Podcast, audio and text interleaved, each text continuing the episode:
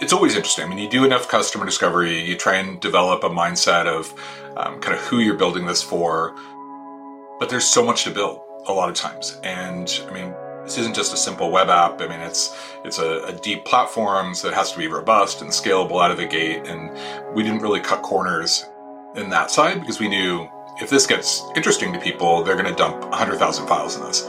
I mean, so it can't just kick over. We wanted to be more design led and UX first. So we wanted to have it as a easy to use application from the top down, but a very powerful platform from the bottom up. This all starts with the data. This is Kirk Marple, founder and CEO of Unstruk Data.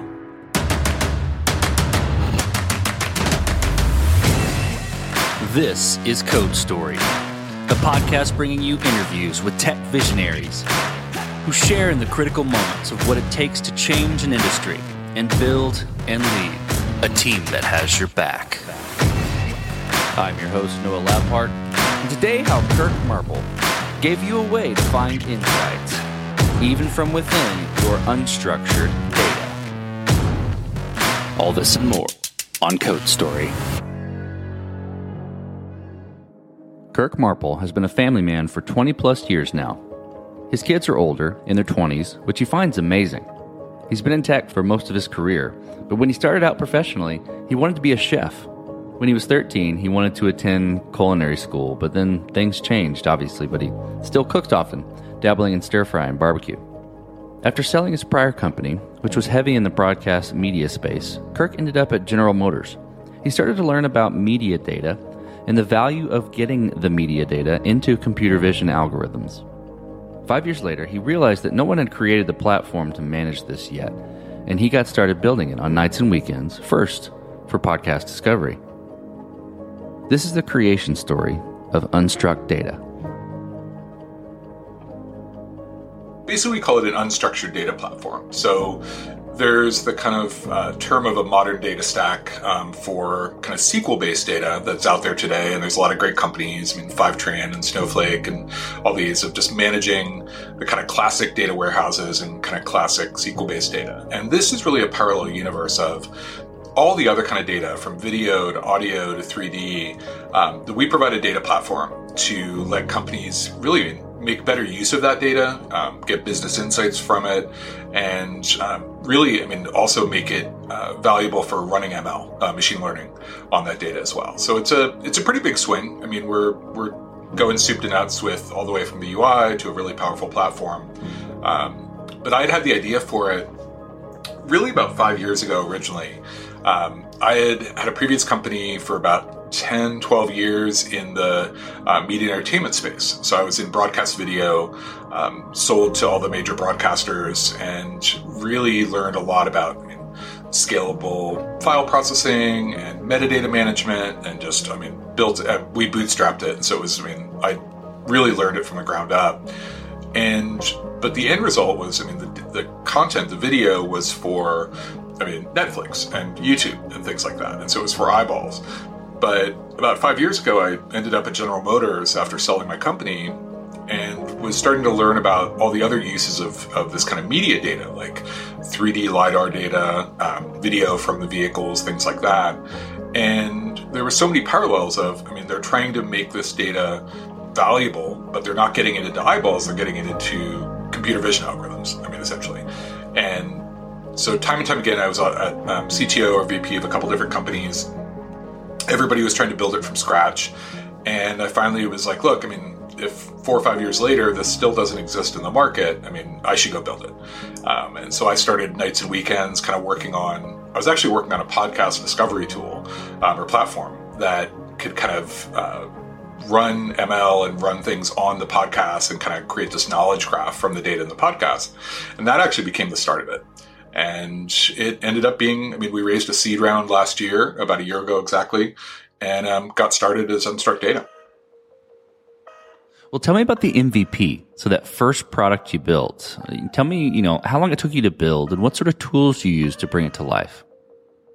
I've always been a kind of Microsoft stack um, developer. At least, I mean, I, I started off, I mean, with C and C++ for years, but then um, have been a .NET guy for 20 years now. Um, so that's kind of my go-to on the back end. I mean, C Sharp. Um, we ended up uh, it had started out in .NET Framework and then ended up being uh, .NET Core. Um, ported over to that, but it's it's all Azure, um, cloud native. Um, it's a serverless platform. Um, basically, an event-driven serverless platform is how we built it. And so I had actually had sort of a prototype of this, I guess, about two. It really started about three years ago, and then was on um, Azure Cosmos DB with their Graph API. So I kind of taught myself Graph databases, and it just really became. I mean, kind of came together as this really elegant platform that everything. I mean, events fire events, and, and we just have uh, serverless functions to to handle them, and, and it, uh, it, scales really nicely. And then we use a lot of managed services uh, from Azure. So yeah, it uh, we've kind of the for the MVP point, I'd had a good bit of the back end ready a year ago, and so um, I hired it. Basically, brought together a team of folks I'd worked with before. Um, they were good front end, I mean, are great front end developers, and so basically I'm, I mean, was doing the back end, they were doing the front end, and it took about six months um, to get what we kind of call like a private preview. And that we started showing off in um, October of last year, of 2021. And that was the first time really anybody, I mean, we got public feedback on it. Um, and definitely it was uh, i mean it was still very very m in mvp and uh, there were some things that we realized that were really i mean we needed to do and so that's why we this q1 of 2022 we've really been focused on adding um, some core new features that i think we had hoped it would be sort of more sellable, um, more viable in Q4, but we realized it's it was still a little light in some areas, and so um, we've been really heads down this quarter. So okay, so for that that first version of your product, the MVP, you you you have to make certain decisions and trade offs when you're building that first version, right? Of what you're going to include and what you're not. So t- tell me about some of those decisions you had to make and how you coped with those decisions. It's always interesting. I mean, you do enough customer discovery, you try and develop a mindset of um, kind of who you're building this for.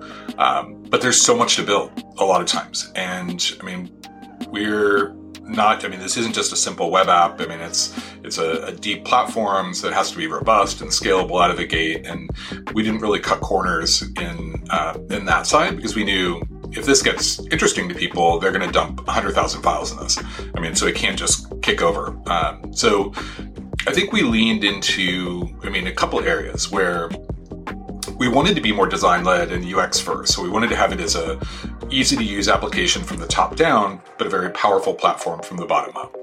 Um, so I think, I mean, there were things around machine learning that we wanted to do that we had to kind of push off. And we really focused just on, okay, this all starts with the data. Let's make sure that we're making it easy for people to put data into the system, um, either upload it or we can essentially synchronize like cloud buckets um, into the back end. Um, we can, I mean, get it visualized. We wanted to make sure that people could see all the data that they put in. Um, so we licensed actually some um, viewers. We were a React front end, so we licensed things like a 3D viewer and a um, uh, I'm trying to think what else. Uh, an audio, like a tiled um, image uh, viewer as well. We um, it was an open source one, and so we leaned into the whatever you put in, you should be able to see. And essentially, we became a search engine for this data, where any, they could put anything into it, and you could search the graph that we created. Um, the problem is, I mean, that doesn't really close the loop. It's okay, that's cool. I can sort of search things, but what can I like? Can I alert on things? Can I inject machine learning algorithms into this thing? And so we there was really this foundation that we had to build um, before it really got interesting. And so the first six nine months were really about building that foundation, but it really wasn't a sellable product at that point. Like we could talk about it and should show people, but it didn't give them the business value of of where where we're heading right now. Okay, so from that point though, you you built the foundation, you got it out. It's not a sellable product. You're getting feedback, and now you have a launch date in the future that you're building towards. How are you going about deciding how you're going to progress the product, and and how are you building your roadmap and deciding, okay, this is the next most important thing to build? basically a head of engineering a product and then a product owner that I work with. So the three of us, we kind of call ourselves, we're like the product council. So we, we're really the kind of purveyors of, of that roadmap. Um, we have uh, designers on staff that, I mean, we can basically work with and I think I mean our process and I mean kudos to our, our head of head of engineering product. I mean it's that has gotten really smooth. And it, it, did take a little, I mean, there were bumps in the road at the start, but just getting, we use product board um, as kind of our main area of where the, um, where the roadmap kind of lays out quarterly. And so we, uh, we have a quarterly roadmap. We do reviews every few weeks or so just to make sure we're still on schedule. And then prioritization, it's really, it can come from a couple different things. It can be, um, con- like we have this conference coming up next month. So right now we're very focused on okay, we have to do a product demo. Um, it's not going to be a live demo; it's going to be a video, but so the visual side of it gets prioritized. And we're saying, look, I mean, we can show this. Maybe maybe after um, maybe after it actually uh, runs. I mean, we like it's we're kind of faking it in the back end for the video, but um, maybe we actually I mean we can sort of uh, make that work a couple weeks later. So there's some things that we can do to, I mean, kind of manage who's going to see it. Is it a real customer seeing it, or is it just for kind of sales demos? Um, and that's really how we're balancing the roadmap right now. So there's three major areas that we're focused on, and we're just really trying to knock those out. Um, we worked really hard on them in Q1, and there's a little bit of overlap into Q2, but it's uh, now we're really focused on once we plan to get customers, which is in about a month. Um, what are things they would really use day to day, and that those are the things that bubble to the top of the stack. So let's let's switch to team. How how did you go about building your team, and what did you look for in those people to indicate that they're the winning horses to join you? Most everybody I started with, I think uh, actually everybody um, I'd worked with before at three up to four companies. So have a really good core group of people. I mean, we work together. Um, we've actually worked in a remote situation everywhere. So that was really easy to, I mean, we're just a, a Slack uh, company at heart. And so I think that way, I think when you have people you trust, um, makes it so much easier. And, and I know the complementary pieces, like we have um, somebody focused on QA and ops. Um, we have I mean, product, we have front end engineering. Um, I still do, I mean, uh, the bulk of the back end engineering uh, myself. And so I think it's, I mean, having those complementary people around you is, uh, is really key. Let's flip to scalability. And it's still early days, but I'm curious how you approach scalability and if you've built it, you know, from day one to be scalable or you're going to fight this as you grow. In the video transcoding world where my old company was, it was all on prem. Um, so I built essentially it was, I mean, kind of like Spark, if familiar with that, like a sort of clustered grid computing system that would spread the load of the videos across a, a farm of, of, servers. So we were gated in terms of scale. Like we needed to make best use of the servers we had, but we couldn't really scale past that unless they deployed physical hardware. Um, and when I started thinking about this new product area, I knew that I wanted it to be cloud native. I knew I wanted it to be scalable. Um, started out actually with um, Service Fabric, um, which was a, I mean, almost sort of Kubernetes like. I mean, it's sort of more of a grid system, but you still, it wasn't sort of, sort of infinitely scalable. And then I guess about three years ago, I started to think, look, I mean, I could really move all of this over to serverless and to Azure Functions and make it virtually infinitely scalable. Um, I had already started with the event driven architecture, and that was really at the heart of what I think has benefited us a lot. I mean, there's no true kind of single point of failure. Um, we're using a managed database with Cosmos. I mean, so then that's already replicated. And so we figured as a small company, let's leverage the good things that are out there for scalability below us, like with the database. And then as long as we stay serverless, um, we can burst out. I mean, hugely. And so I think that's that was really some of the underpinnings of the architecture and it's really served us well. So, I mean, if anything, we kind of overdid scalability from day one just so we wouldn't have to deal with it downstream. So, Kirk, as you step out on the balcony and you look across all that you've built, what are you most proud of? I mean, I think it, at my last company, there was, um, I mean, we had we had had PBS using every, like our software in every PBS station around the country, and we haven't had that moment yet with this company. Um, I think right now, I think with the where we're at, it's I think it's a very elegant um, architecture. I'm really happy with the design of kind of where it's heading. I think it's going to add a ton of value um, to customers, but it's still early days enough that I mean it hasn't taken off. I mean, have, we haven't. I mean, that's we're still right at that cusp of of seeing that feedback. Um, I think the folks we've talked to, it it really kind of breaks through a glass ceiling for a lot of folks where they didn't realize they could do that with their data, and the ability to, I mean, kind of auto tag things visually and say, hey, find me this vehicle in all of my images um, without having to write code. Um, those kind of no code auto ML solutions, I think, are, are pretty mind blowing. And I think once we get those really refined, I think that's probably going to be the one area that, I mean, we could sort of democratize the machine learning and this type of data for a new class of users. Um, so that that's really the thing I'm looking forward to the most. I mean, we haven't achieved it fully yet, but I think that's going to be uh, one of those areas that we start to see that we we can make an impact. Well, let's flip the script a little bit. Tell me about a mistake you made and how you and your team responded to it. I mean, there's a couple different areas. I think, I mean, technical mistakes. I mean, I, I wouldn't say there's, I mean, a ton. I mean, other than bugs and stuff like that. I mean, no, we haven't had to rewrite anything majorly, um, at least yet in the last year. But I think in, in terms of uh, process, I think is the biggest place that, I mean, we've ran into some struggles of, when you get going, I mean, the first six months of a company are hard, and trying to manage priorities. I mean, you're dealing with not a lot of data. I mean, you have some customer data, but um, I think one of the areas we, how we had the handoffs between user experience and design and product was really rough at first.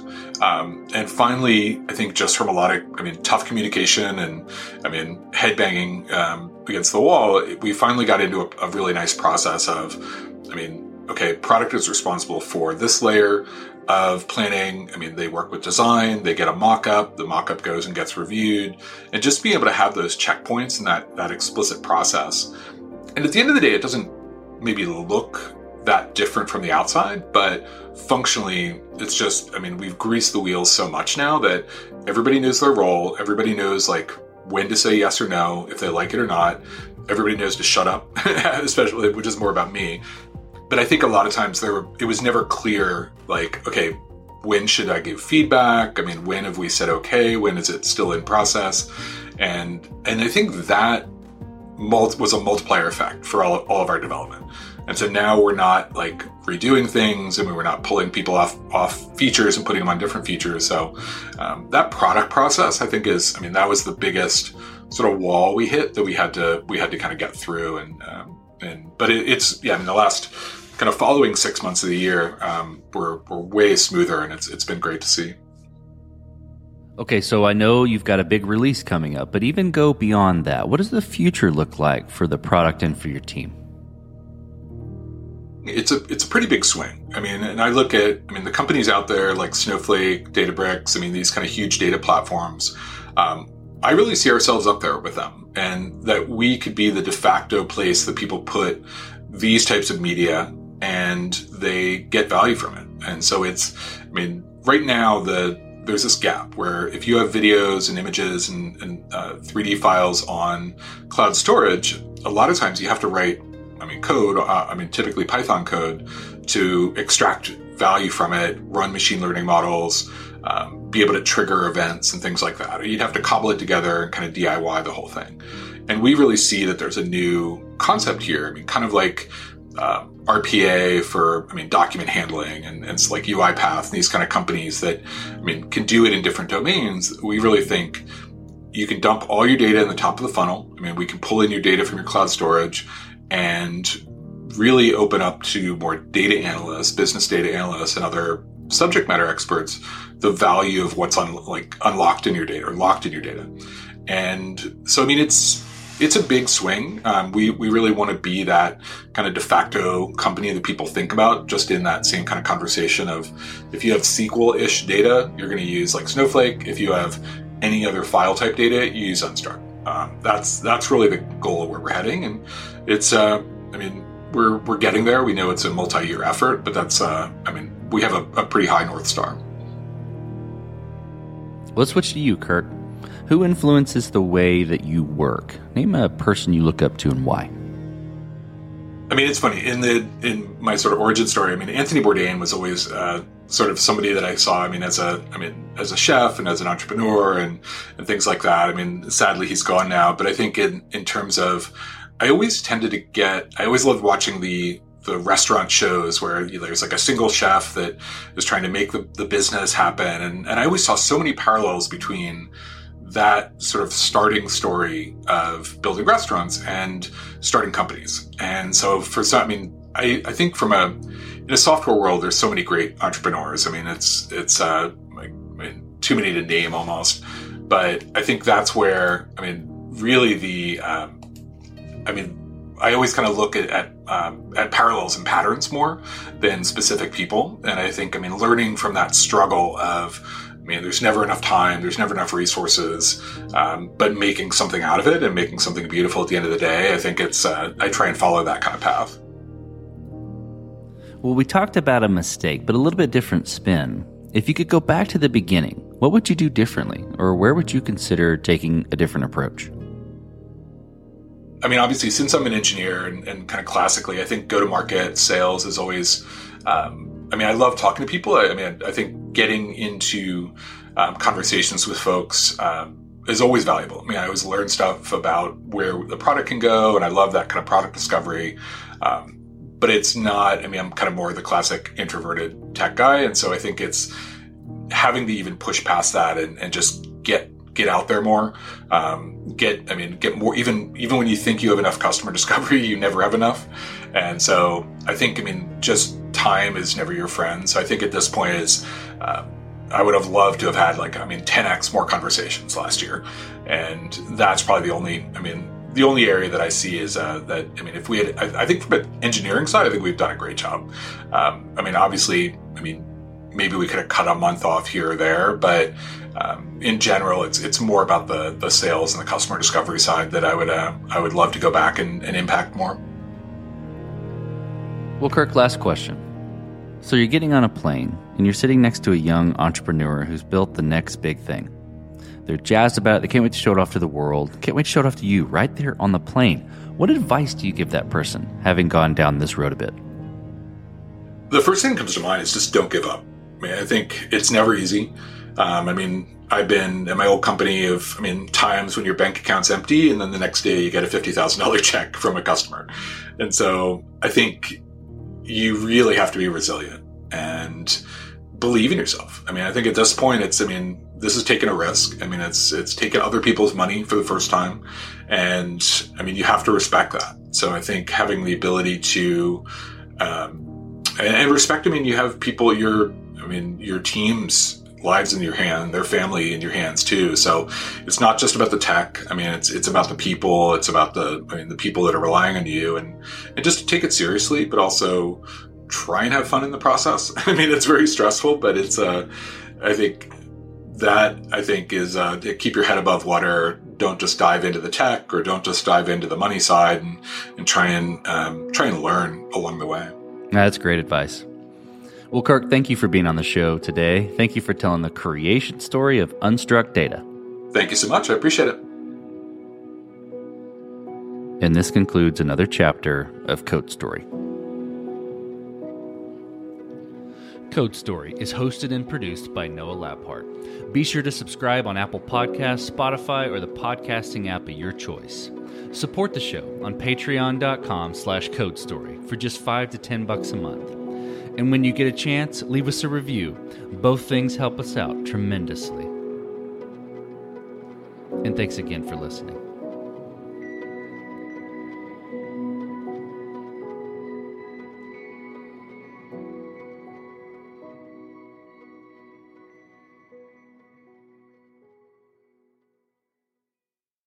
Know how to book flights and hotels. All you're missing is a tool to plan the travel experiences you'll have once you arrive. That's why you need Viator. Book guided tours, excursions, and more in one place. There are over 300,000 travel experiences to choose from, so you can find something for everyone. And Viator offers free cancellation and 24 7 customer support for worry free travel. Download the Viator app now and use code Viator10 for 10% off your first booking in the app. Find travel experiences for you. Do more with Viator.